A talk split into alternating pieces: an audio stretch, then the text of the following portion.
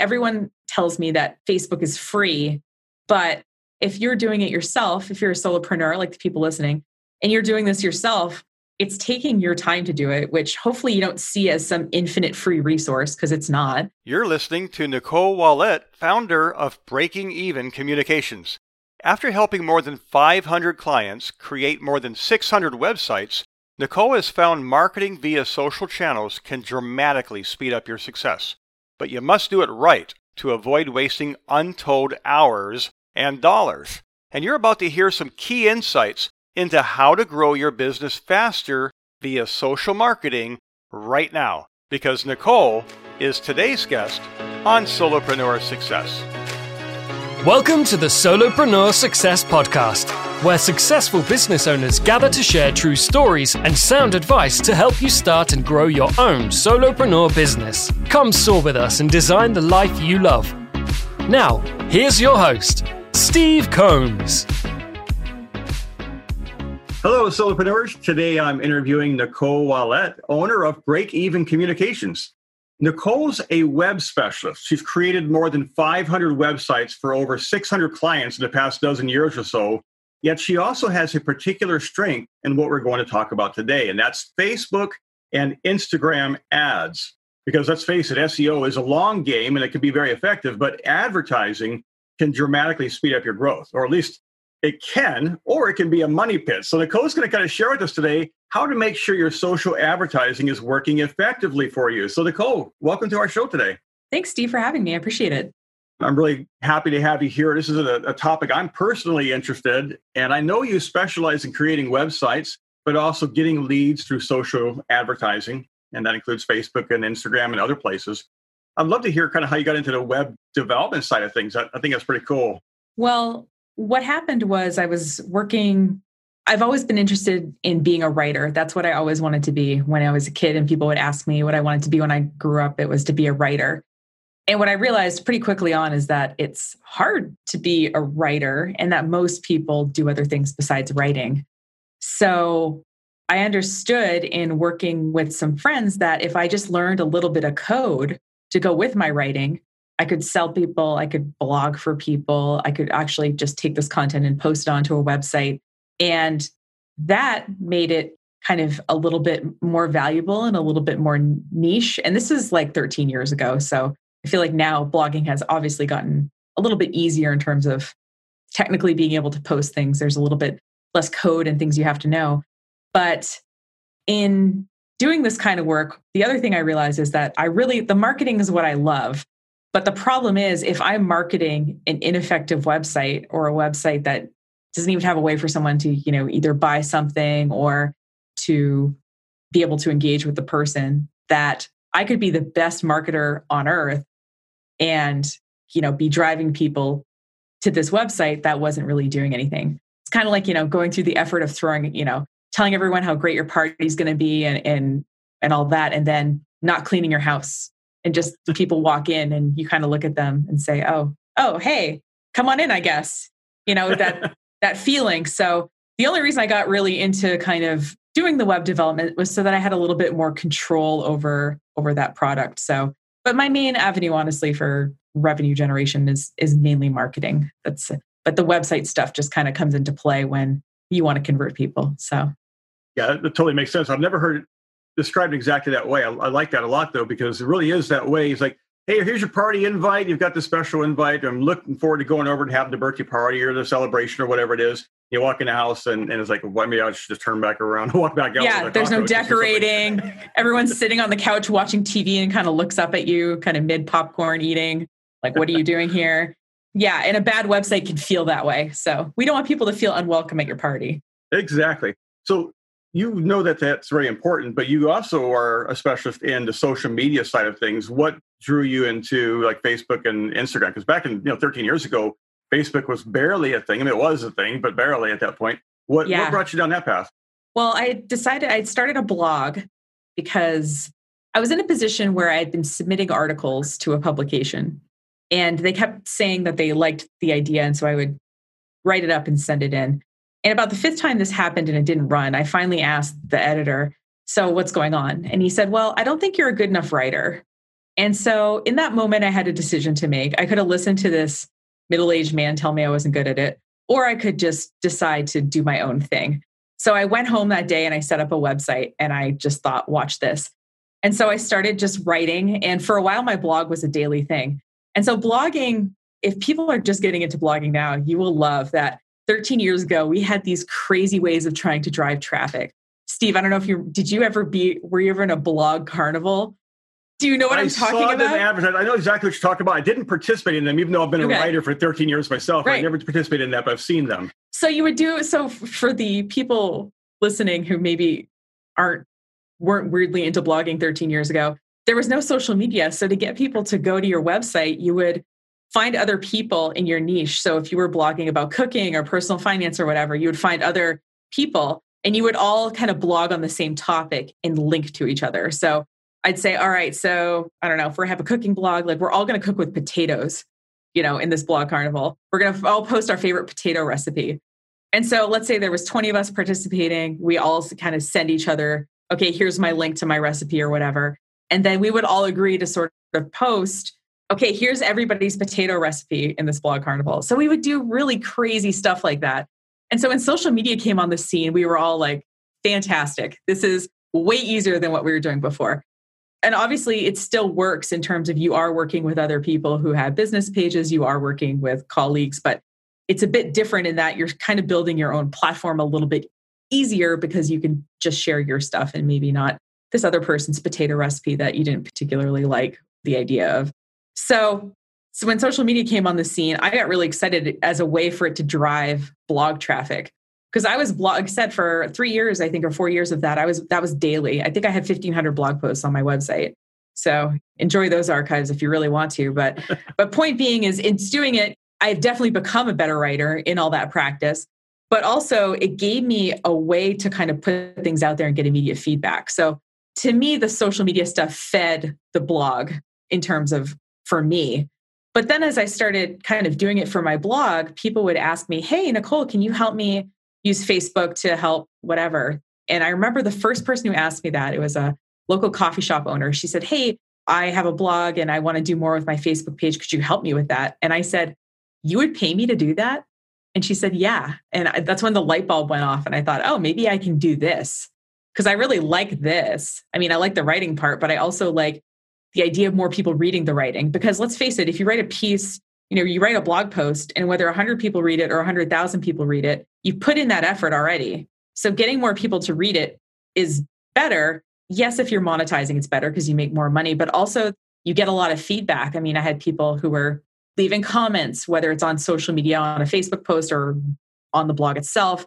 I was getting emails from people. And so it's just this really lovely immediate way to get feedback from your writing to just like put it out there. So to me, the social media fed the blog. And then after that, I just really got into helping small business owners get in front of more people with the same tools. Because let's face it, it's hard out there to run a business. And I come from a small business family myself.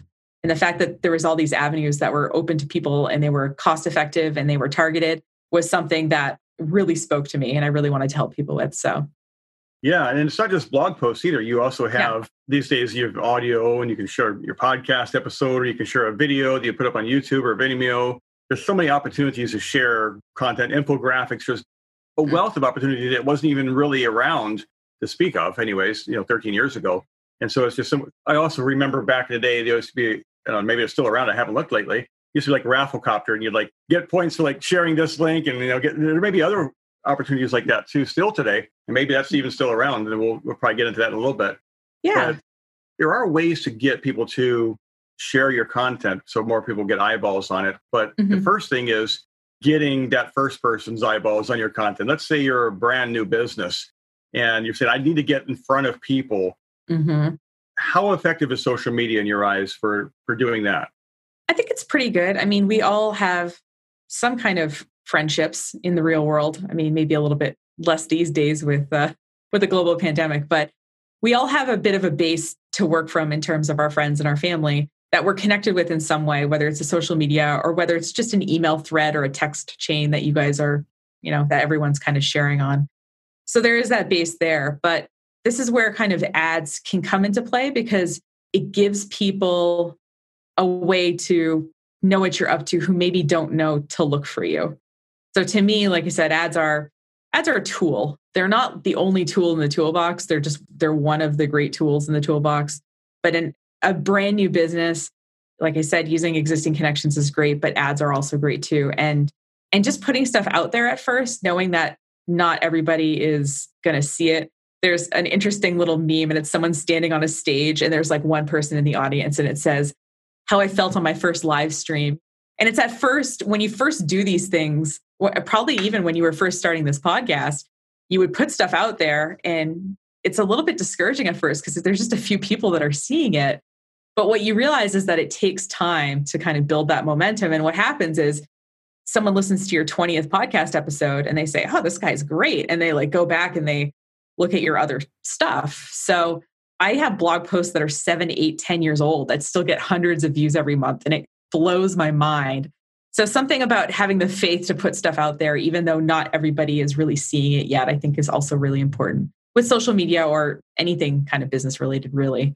Yeah, I totally agree and you'll see here's an example you might get just a podcast episode or a blog post and it gets a lot of traction and you're i had this happen with one of my past guests and it blew up my, my website and like four times the listens of my previous most listened to episode.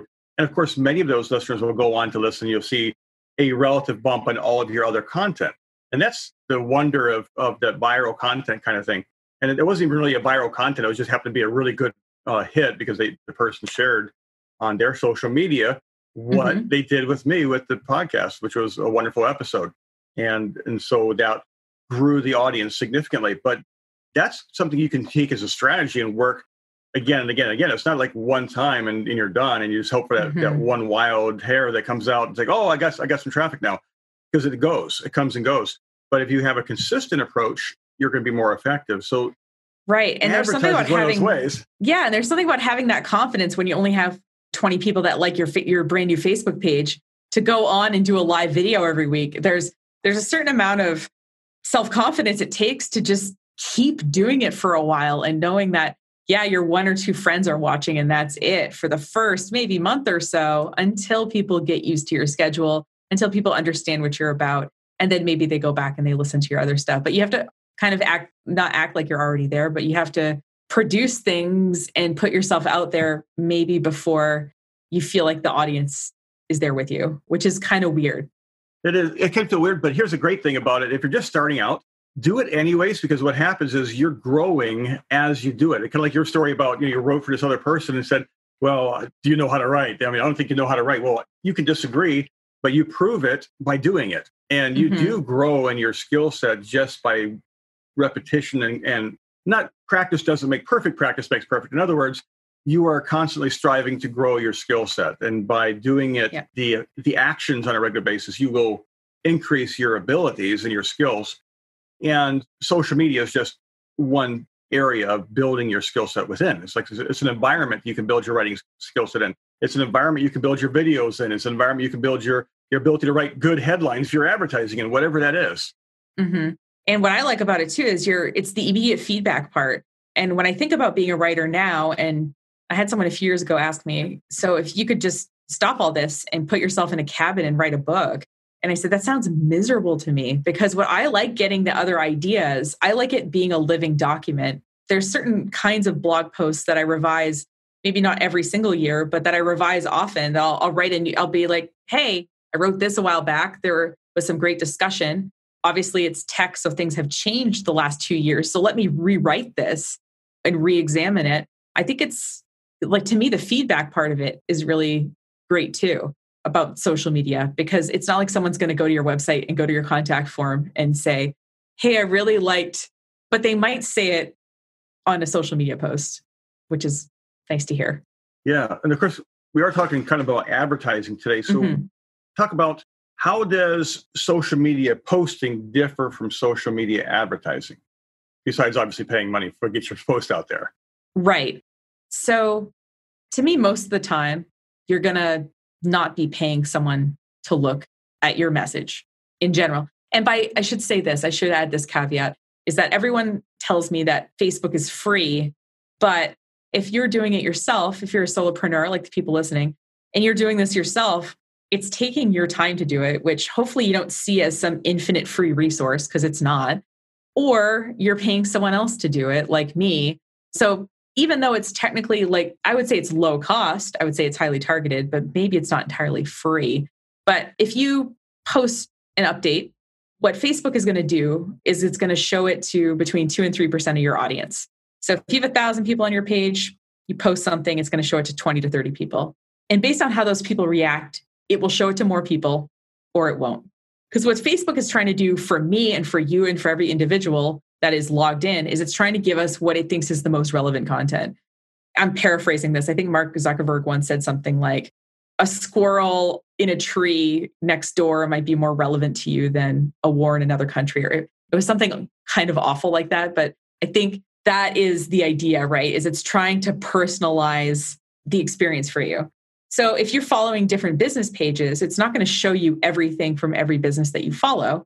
So it's trying to show you the things that seem exciting. And the things that seem exciting are the things that people like or comment on or share. That's why whenever someone gets a puppy or gets engaged, you always see it because a few people see it, they react, oh, congratulations, whatever. And then it shows it to a few more people, a few more people. So when you post, you just have to understand that 20, if you have a thousand people that like your Facebook page, 20 or 30 people are going to see it. So as long as you go in with that expectation, great. Now it could blow up. It could be that excellent podcast interview you had and, and get all kinds of traction for whatever reason. And I'm not saying that that won't happen sometimes because it will, but other times you just have to be okay with the fact that, okay, I posted this and only 20 or 30 people saw it. So maybe I need to post it again. And I will say on Facebook, and I'm sure that maybe marketing people are listening to this and like, you know, there was a gasp horror as I said that you repost stuff on Facebook. I do it a lot because what I think is that the odds are that if I repost the same content, that the same 20 or 30 people are going to see it again are slim to none. And the odds that even if there was a little bit of overlap, maybe if two of them saw the post for a second time, the odds that they're going to remember that they saw it because they're each person is getting thousands of other marketing messages every day and also they have other things in their life that they need to take care of. So the odds that they're going to even remember it are slim to none anyway. So the big companies do it, you can do it too. Repeat stuff, it's totally fine. Knowing that, like I said, in an organic post, Facebook is going to show it to 2 to 3% of your audience. So, how do you shortcut that? So, there are one of two ways. One is you can create an amazing piece of content that everyone just loves. And I have clients who will say things like, Oh, I spent an hour like making this amazing Facebook post. It was, you know, people really liked it and it was authentic. And I made this beautiful graphic. And then they look at me and they say, I don't know if I could keep doing that. And the reality is that none of us can keep doing that. That is a lot of effort. If we could all just sit and create these bespoke social media posts all day, I'm sure that a lot of us would love to do that. But we have other things that we need to do in terms of running our business. So, so one way, like I said, to do it is to be inherently super interesting all the time. And the other way to do it is to take out an ad. And so sometimes spending a little money is easier. So, so that's to me, ads are, like I said, they're a tool and they're a way to get more kind of bang for your buck, more bandwidth to take the thing that you're want people to see and make it a little bit more powerful is to put a little bit of spend behind it. So so yeah so like i said if you understand that organic posts are just going to be sort of limited and that you're going to have to repeat them and whatever but that you're going to maybe use ads as a special little tool in your tool belt then then that should be good but the thing that i think and the other thing with ads in particular too and something i've noticed and probably if you've done this before you've noticed too is that facebook right now and instagram are making video ads really cheap if you notice the the quote unquote new Facebook, I've had the new Facebook for a while, so I don't know when it switched over for everybody else. I just accept changes right away and just decide to start living with them so I can figure them out. But there's a whole tab now on Facebook that is just video when you look at it on a computer, right? And when you take out an ad, and I've done this a few times as an experiment, I take out a content ad, like just with a photo or something like that, and I'll take out the same kind of content but in video format and it'll be less than half the price to reach the same amount of people. So video. Yeah, video. Interesting. So you can advertise video directly and that's cheaper than a regular post. Yeah, it's been for me and I've read and with other people in my line of work that it's cheaper. And the other thing that's interesting that you can do afterward is when you take out the video ad, if you think about it, someone's going to watch the video if they're kind of interested, right? So what you can do afterward is you can make an, an audience of people who have watched 50% or more of your video ad thinking that you know if they watch 30 seconds of a 60 second ad that they're at least a little bit interested right or else they would have just scrolled by or they would have stopped playing it at some point right? So whenever i do talk about ads in a group of people i always ask them how many of you watched a video? And even if it's 7 a.m or 8 a.m in the morning at least half the room will raise their hand like they've seen a video that day already. And i say how many of you have made a video in the last six months? And maybe two people in the so all the hands kind of shoot down because we all like watching videos, but none of us like to be on video. Most people I know don't feel like they are an inherent movie star. And also, you know, you've you've got to put some effort obviously into video. So it's not something that a lot of people do, but it's something a lot of people like to watch. So yeah, sort so of a supply and demand issue. More. I got I got yeah. jump in here because I I've done yeah. some Facebook advertising, but never with video. And I didn't even realize that you could track the amount of time that somebody watched a video? Is that something that Facebook offers as part of their statistics, or is that because you're running on a third party server? How's that working as far as okay. how much you watch to create a segment? Right. So if I could tell, if you're listening to this and you are going to take one thing away from this, don't press the boost post button. I know it seems really easy because it's blue and it's right there. And all you have to do is click on it and say, spend $5 and two to 4,000 more people are going to see it. And then you just put your credit card information in, or it's already saved there because you did it last time. And then you just press done and you feel like you did something. But you might as well just take that money. Actually, you know what? Take out your video camera or your or your phone. Take that five or ten dollars you were going to spend. Take out a lighter, film yourself, and just burn it and talk about the thing you were going to talk about and post that video. And that's going to do, I think, better than your boost post is, is going to do in terms of getting you more traction. But what you want to do instead of boosting posts, and I get it, it's easy. They've made it easy. But what you want to do instead is set up Facebook Business Manager. So if you go to business.facebook.com, you're going to log in with your usual Facebook account you log in to, and it's going to say, Oh, hey, I noticed you've got a business page. Do you want to put it in Business Manager? And you're going to say, Yeah. And anyway, once your business page is in Business Manager, I know that there's a lot of kind of reporting that's available to you. So when you take out a video ad, and this might also be with regular Facebook, I just haven't used non business manager Facebook in a while. I can actually see when I take out a video ad how many people watch 25% of it, 50% of it, 75% of it, or 100% of it. I can see the kind of drop off. And if I want, like I said, I can kind of make an audience based on people who have watched a certain percentage of the video and I can save that. So that's a business manager type feature. Yeah, that's really um, and there's some other yeah, there's other great stuff back there too. Like it's a whole um, it feels a little bit technical when you first get into it, but once you get used to it and you see how powerful it is and how you can kind of iterate toward cheaper and cheaper ads that convert better over time, it's worth the learning curve, at least to me, if you're going to manage your own Facebook ads.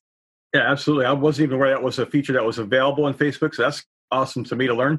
And yeah. it's very similar to segmenting your email list. For example, if you if you send out an email that's on a certain topic, for example, and somebody clicks through to your offer or the more information about what your mm-hmm. topic is, you can tag that person and you're creating a segment or a group of people who have a similar interest. And, and what Nicole's talking about is very similar. You're, you're finding the people who have an interest enough to continue watching your video on whatever that topic is. And it may be because the topic's interesting, maybe because you had a good approach or an interesting approach, but yeah. you can test that. And anything you can test is always good. So I'm a, I'm a big fan of direct response advertising, not the Avenue brand style advertising. There may be a place for that, but for solopreneurs, you're going to be far more effectively spending your money if you will invest into things that you can actually track what's the effectiveness. And that's one mm-hmm. thing I mm-hmm. like about social media advertising too. I don't do it a lot, but I do it occasionally. And I find that one one aspect of social media advertising that you get is you get feedback on how is it working? What is your impressions? The number of how people see your ad? what is your actual clicks or what, what are you tracking? What are you measuring? And if they click from there to your website, you can use Google Analytics or something to say, okay, what's actually happening when they get to my website? Are they coming here and they're just jumping off the page? Your bounce rate is like super high, which means they, they come, they see the page, they disappear, they leave the page and they don't buy anything or do anything else. That means that there's maybe that ugly party website, like we were talking about at the beginning of this interview what is it that's you know what's happening at what point are you losing them or is it working very effectively and then you can work on tweaking it to increase your conversion rate to increase your number of signups for leads or number of sales for your your sales rate. That's always going to be effective when you can test. What kind of things do you do you recommend testing? I mean, I, I, love what you're sharing about the videos. What else do you recommend testing when it comes to social media advertising? And I, I want to talk not just about Facebook, Instagram too. I know they're owned by yeah. the same company, but I, I don't know the first thing about Instagram to be completely honest with you. I, I have an account. I rarely even go on the account to look at anything, much less use it for advertising. So I'd love to hear a little bit more about both. And maybe for you listeners who are not as much into social media, maybe tell a little bit about what the different platforms are more effective for.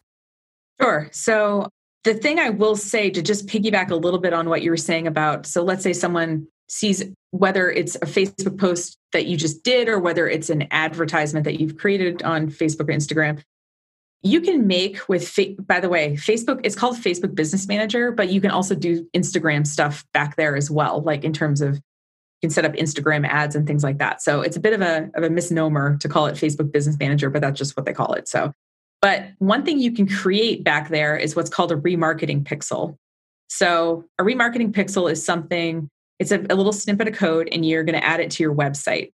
And what it does is, okay, you know how we've all had this happen, right? You're looking at an e-commerce site or you're looking for, I don't know, a pair of boots and you look at these boots on a website and then you're on Facebook later on and the stupid boots are following you everywhere it's on the sidebar of the blog that you're reading and it's in your Facebook ads and and you're thinking what is going on and what that's called apparently besides creepy is it's called remarketing. So Facebook and Instagram have a remarketing pixel as does Google.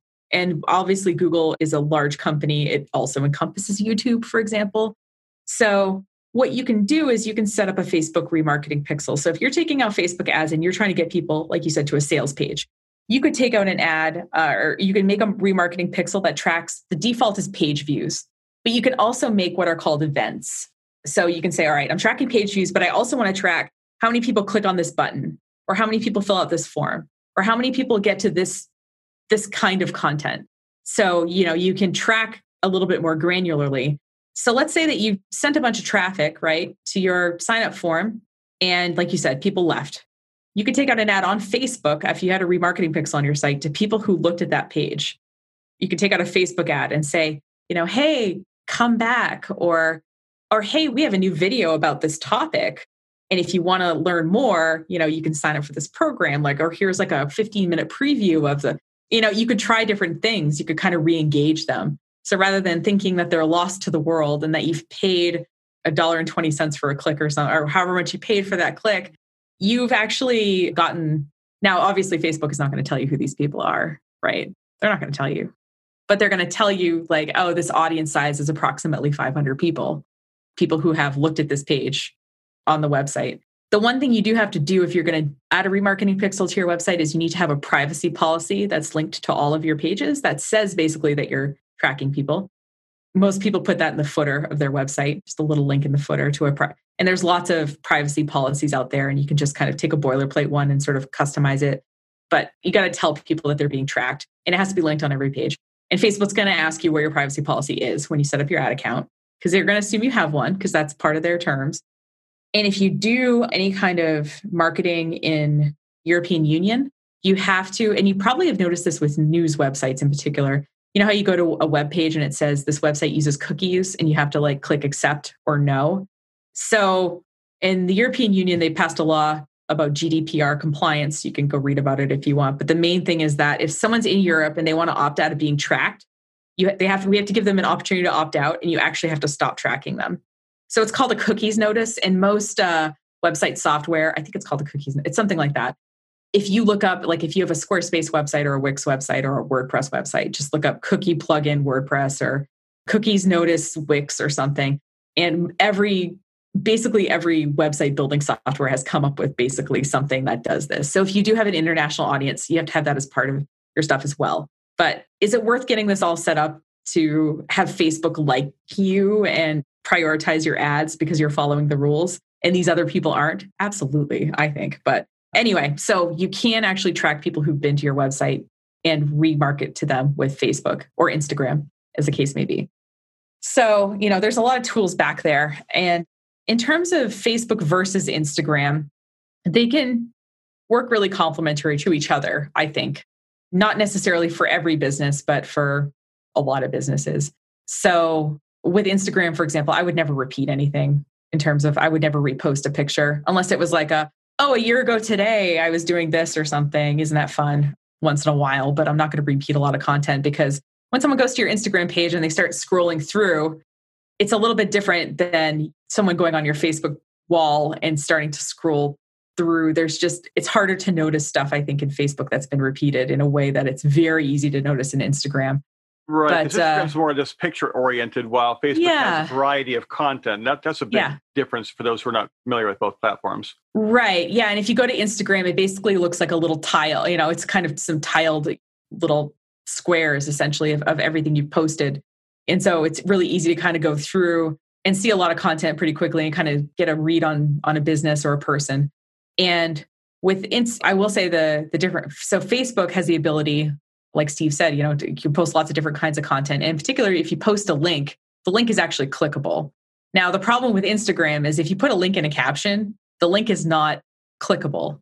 You have a link in your profile that, you know, so most people choose to maybe link to a sales page on their website or maybe a contact form or something like that. And until you have, I think, 10,000 or so fans, so you'll notice celebrities like they have a swipe up feature. So if you're watching, they're like, oh, swipe up to learn more. And so that creates a link, but you have to have a certain size of audience that many of us probably won't get to for a while to have that feature. So Instagram is a little bit harder to drive traffic. What you can do though, if you do have a consumer product, is again, Facebook Business Manager, same whatever, is you can have a product catalog. So you can import, if you use traditional e commerce software, you can import your entire product catalog into Facebook Business Manager, and you can ta- and that's how people tag products on Instagram. So if you're looking at a picture of a shirt or a pair of headphones or something, and there's a little dot, and you click on it, it'll take you to the website where you can buy it. That's the only real way to drive tr- direct traffic in Instagram, except keeping telling people to check out the link in the bio or whatever, or getting a lot of fans, which takes a little while. So for me, Instagram is more like it's more awareness and I've had friends who tell me that, you know, they're in real estate and like Instagram's great for kind of lifestyle stuff, clothing, real estate, makeup. I'm trying to think, you know, sort of consumer goods, but also kind of, they could be also considered luxury goods. And to me, Facebook is a little bit more, I guess, broad in its aim. But we see that, like I said, with these shifts toward having the video tab and even having the ability if you do live videos to have a so you can premiere a live video so you get a bunch of kind of sort of free advertising about your upcoming live video and then people can can RSVP to it and then they get invited when it starts and and then you do the live video and then it goes on. So to me Facebook is, is going more kind of long form video content over time. That's what it seems to want to be anyway. And like I said there's obviously a lot of overlap between what can be what business that can be on Facebook and Instagram in terms of who's going to do do well there. But yeah, there's definitely a different vibe going on on Facebook versus Instagram. And what I've noticed in my line of work is like Instagram doesn't drive any traffic to my website, but I get inquiries on it. You know, I get people sending me sliding into my DMs asking about work stuff, which is great. And I think that's how it seems to work there versus actually driving traffic. So so yeah, it just kind of depends on your business model and what what your aim is, but yeah, right. Instagram, we're here for pretty stuff. And Facebook, maybe I, I want to see what my friends are reading, or maybe I want to, you know, see pictures of whatever. yeah, two, two thoughts on this, by the way. Yeah. I just want to mention. Yeah, yeah, that. sure. Number one, you mentioned the long form content. And here's a question about that. Then I have another question to follow up on it in a slightly different direction. But as far as your long form content, do you find a certain length of video seems to be more effective, or does it matter? It doesn't really matter. I have some friends who have a coffee roasting company, and he goes live on Tuesdays and Thursdays.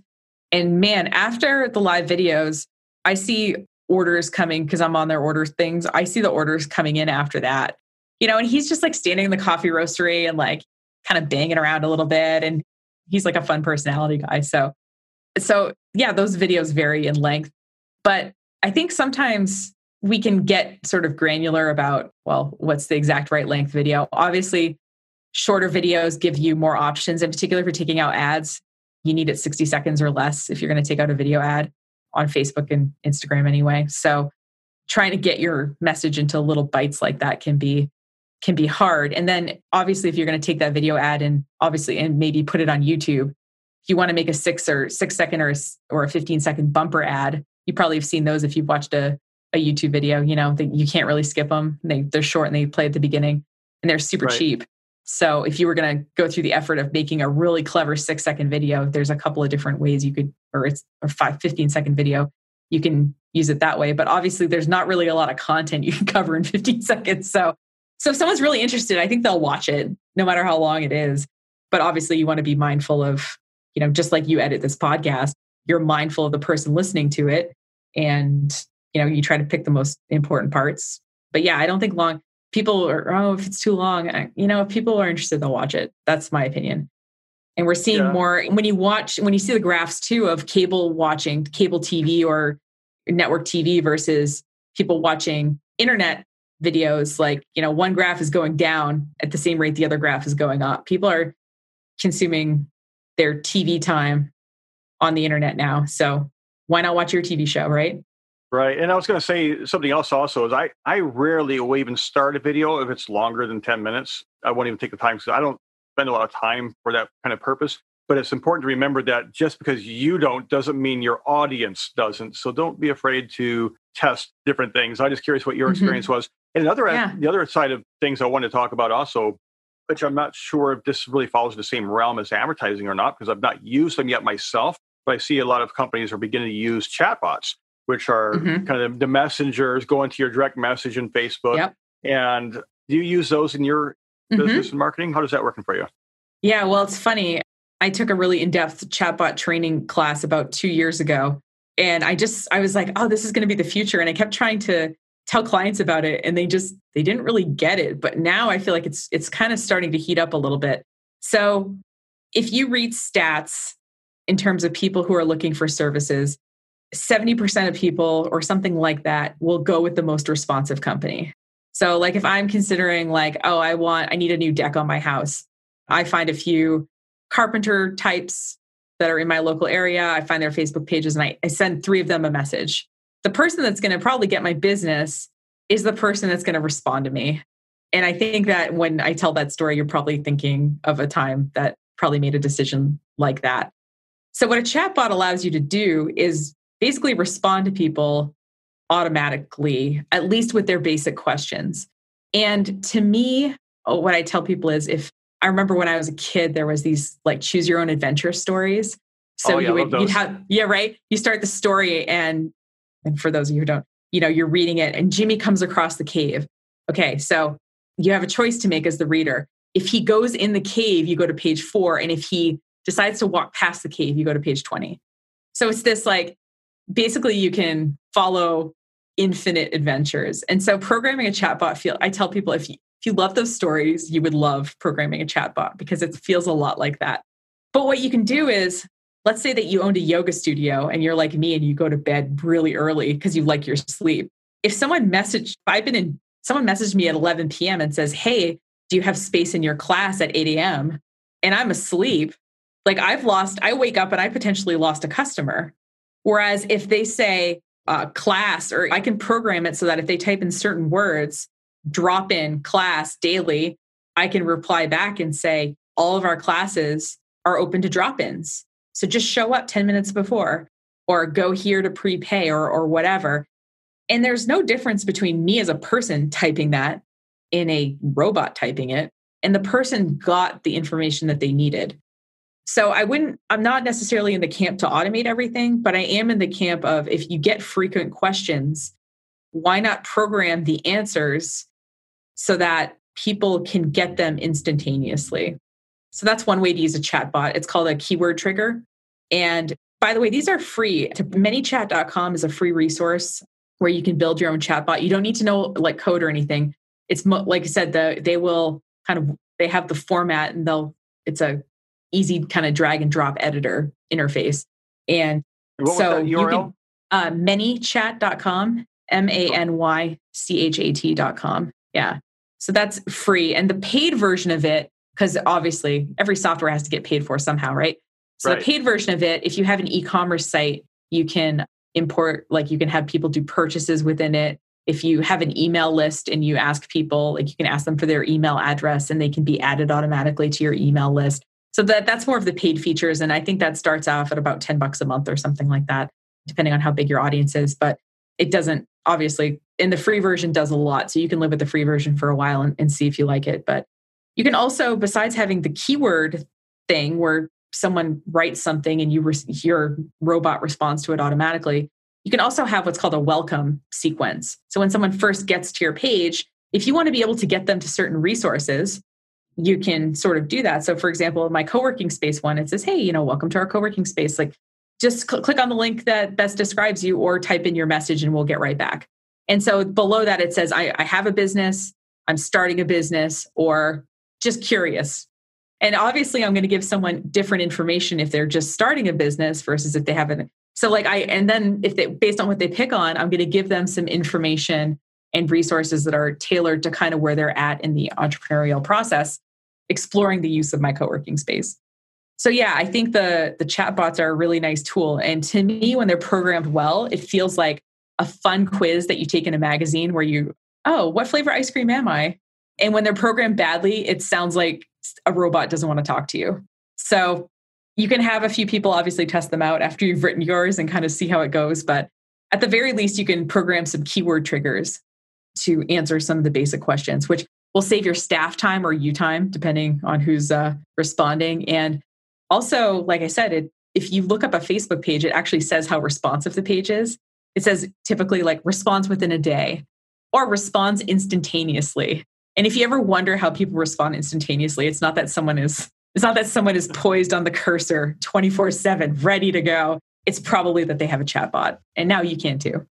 Yeah, that's awesome. Any other tools or strategies like that? Because that's a, that's a really great one, and I love the resource there, the, manychat.com. I'm going to put that in the show notes. Yeah. What other kind of tools or resources would you recommend people getting started with Facebook and Instagram advertising that you say definitely check this out? Yeah. So if you want, you know, I mentioned being repeating posts on Facebook, and there's software that allows you to do that. If you think this is a load of baloney and you just want to, and you don't believe what I say, I just challenge you to try this for a month there is a tool called recurpost.com, like recurring, recurpost.com, and you can have up to 100 updates that are that can be recycled. And what I typically do is I'll put them in different categories. So for example, like I have a category for all of my blog post links. I have a category for my courses URLs. I have a category of articles that I like about Facebook or whatever. And what you can do is you can say, okay, I want recur post, I want you to post a link to one of my old blog posts on Monday morning, you know, and I can specify the time if I want, or I can say the best time for that day. I want you to post blog links on Monday, Wednesday, Friday onto my Facebook page.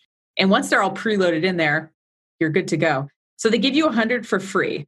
Now, I will say when you're ready to pay money, Recur Post isn't my favorite paid one, but just use the free version of it to test out my theory my friend didn't believe that this was important. And i so i scheduled for her company to post four times a day onto her facebook page using this software. So we wrote her 100 updates or i think nine i forget they might give you 90 updates instead of 100 i forget something around that. And i we just shared four times a day for like a month. I'm like let's just try it out. And at the end of the month she was she couldn't believe it. She was like we're getting messages we're getting she says i can't believe it. I thought i was going to be bugging people but it seems like they really like it. They like me. They really like me. So if you want to try it out, the recur post thing is a free way to do that. And I would recommend putting them into categories and not just dumping everything you want to say into like one main category because you might decide like, oh, my blog seems to be doing well. I want to post these more often or and you'll be able to adjust that if you put them into categories. But there are lots of paid tools that will let you do this as well. And I only recommend this for Facebook. I don't recommend this for all social media, but you can do stuff like that too. You mentioned four times today. I'm just curious, what time generally find yourself posting within? Does it matter, or was it like no. morning, afternoon, late afternoon, I mean, night, or how do you usually structure that? So, like when you look at any Facebook page in the insights, which is where the stats are, you'll see that there are certain times a day where your people are active. So you can kind of go one of two routes. You can either post kind of when they're going to be online and they're or you can post at really weird times. So so most people are not online at say one o'clock in the morning. So you can make something post at one o'clock in the morning, and maybe I wake up and I'm going to see it because really nothing else has necessarily come through during that time. I like to experiment a bit. It doesn't, there's not one thing that works for all people, but like what I like about tools like Recur Post is you literally say, yeah, use the algorithm and pick the best time. I'm fine with computers doing that for me. And if I want, I can manually schedule some things too. Like I can say, okay, well, I really want this to post. I really want my lunch specials for my cafe to post at 10:30 a.m. or something so that people see them or something like that. You can do it that way too, but I say experiment. There isn't one thing that works. If there's an article that you find that says like Tuesdays at 2 p.m. is the best time to post something, I don't know. Just I don't know. There's never I, I, am skeptical of it. yeah. yeah, yeah, yeah. It's all skeptical, you know. And if one thing worked for everybody, we would all do it, right? We would all have figured it out. We'd all do it, and then we'd all be lying on a beach somewhere, cheersing each other with our favorite cocktails and letting the money roll in. But or for real, it all changed as soon as everybody started doing the same thing. exactly. yeah, yeah. It's a moving target. So yeah, just experiment and you'll figure it out. You'll see some patterns for sure. But I just let it pick the best times. I'm cool, like I said, with a computer doing that sort of thing for me. Yeah, well, this has been a great conversation. I know there's so much more we could go. really just scratch the surface, but I wanted to make sure that our listeners know that you actually have some really great resources on your website and, and one free and one a special discount just for listeners. I just wanted to give you the opportunity to share that with our listeners because I know that you listening to this, you should take advantage. And so I just wanted to go ahead and Aww. share that and give you the opportunity to reach out to Nicole. Well, thanks. Yeah, and the other thing too with with these kind of things is sometimes it's it's easier to see something. So I know you're you're listening to this. I know when I listen to podcasts, I'm walking my dog, I'm driving my car or something, and I think, oh, I should have written that down, or I wonder what that looks like. So sometimes the visual can be helpful. I did a, a series of recordings, which I put on the website 2020makesomemoney.com.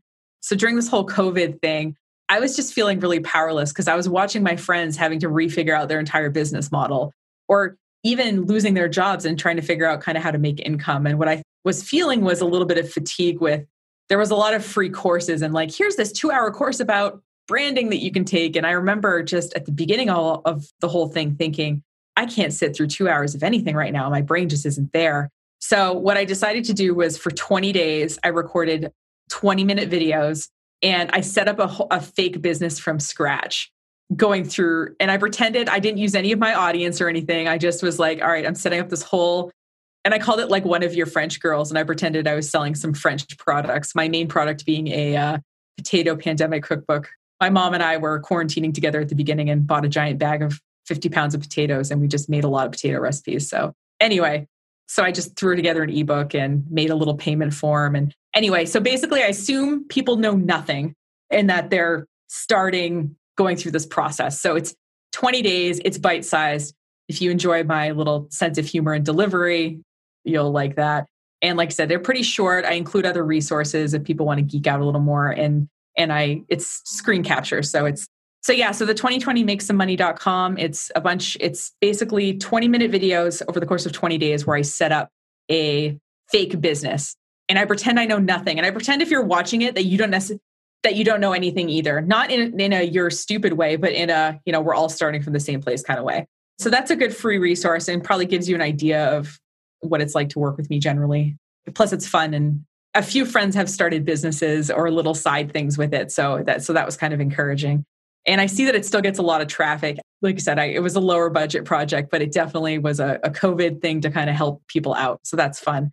And yeah, then, you know, awesome. kind of, yeah, yeah. yeah. I, and, I was looking at that and I, I, think it's really cool. And then you've got to, to take it to the next level, you have your, your actual course. And of course, mm-hmm. you can't give that away because you, you've put a lot of effort into creating this. And if you're looking to yeah. really excel on Facebook, I do encourage you to take a look at, at, Nicole's Facebook 201 course. I think that's what you're about to say, that I just kind of jumped yeah. in there. But yeah, I want to make sure you get that out. Sure. Yeah. You know, and I've got a lot of courses. I, I'm a trained teacher. I used and I, I've taught. I've adjuncted at college, and I've I have a strong teaching background. And obviously, I've been doing this a long time, but I'm also self-taught, so I really understand what people feel like when they're starting off. So my approach to courses is to make it interesting, high energy, not so high energy that you want to kill me or wonder how much coffee I've drank, but high enough energy that you're going to stay awake and and get through. We're going to get through it together. And the Facebook 201 course is really good because what I found was a lot of my friends who've been running their Facebook page for a while just feel like they get to a point where things kind of plateau off and they don't know what else to do. And I've taken this really intense, this Facebook business manager. I took this super intense course on it uh, about four years ago. And as I started kind of going through stuff with them, they're like, oh, this is stuff I need to know. This is stuff I didn't even know to look for because it's, it's such a specific thing. So I called it Facebook 201 because I didn't know what, because we're all kind of beyond Facebook 101, I think, at this point, if you've had a Facebook page for a while anyway. And we all get to that point where we're in a little bit of a slump and maybe we need some some tools or some kind of like to, to understand what other options are available to us now that we've gotten the whole okay we know how to post content we know how to be interesting we know how to talk about our products like now that we're leveling off where else is there to go? So that's why i called it 201 because you know it's a class you take after 101 i probably could name it something more fun but but yeah but that's on the site. And what i tell people to do is if you like the courses in general our co-working space has this course and other courses as part of our virtual membership. So you can you can either buy the course this course outright with the code or you can just join our uh, virtual co-working space for $19 a month and get access to this and that facebook course and other courses i've done like how to host a virtual event in zoom and other things like that that i think are useful for business owners that i've given but also our guest presenters have given as well so so yeah those are some places and we'll have a we'll have some fun uh, little promo codes here solopreneur to give you uh, for the Facebook course to give you guys a little bit of a deal there because yeah, I can awesome. tell you're I can tell you're cool already. So yeah, thanks Nicole, yeah. and uh, I'm sure this listeners appreciate that. So if you're wondering what that is, it'll be in the show notes, and of course, as always, I'll put the link to the show notes and the outro, so we'll know exactly what episode this comes out on. But look for that solopreneur code special just for you as a listener. And Nicole, you. thank you so much for being here for us. This no, thank awesome you. Conversation. Yeah, yeah, it's great. Thanks for having me. This is my first ever podcast interview, so I'm very excited. Oh, you did fantastic. It shows the teacher in you. You've, you've done a great job. Oh, thanks. I used to have a podcast myself, so I know how tough it is to do it. So, so thanks for doing the good work, Steve. For us, for us podcasters who fall into the wayside, you're keeping going. thanks, Nicole. All right. Have a good day. Thank you for listening to the Solopreneur Success Podcast. We hope you discovered valuable advice on how to start and grow your own successful solopreneur business. If you liked the podcast, you'll love the all new Solopreneur Success Connections community at solopreneurcoach.com. Here you'll get exclusive access to our private, members only community of business builders, free business building resources, and live online monthly training designed to accelerate your business success. Join us now at solopreneurcoach.com.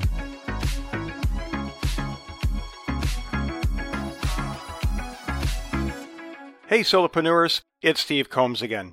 You can download the show notes for this episode at solopreneurcoach.com forward slash 049. I'll include links to the great resources Nicole mentioned on that page, and as Nicole mentioned during our conversation together, she has made special discounts and a completely free course available to you today just for listening. Head over to the show notes page to grab that special discount code as well as find Nicole's free course on making more money in the next 20 days. Again, you'll find it all on this episode's show notes page at solopreneurcoach.com forward slash 049. Thank you for listening.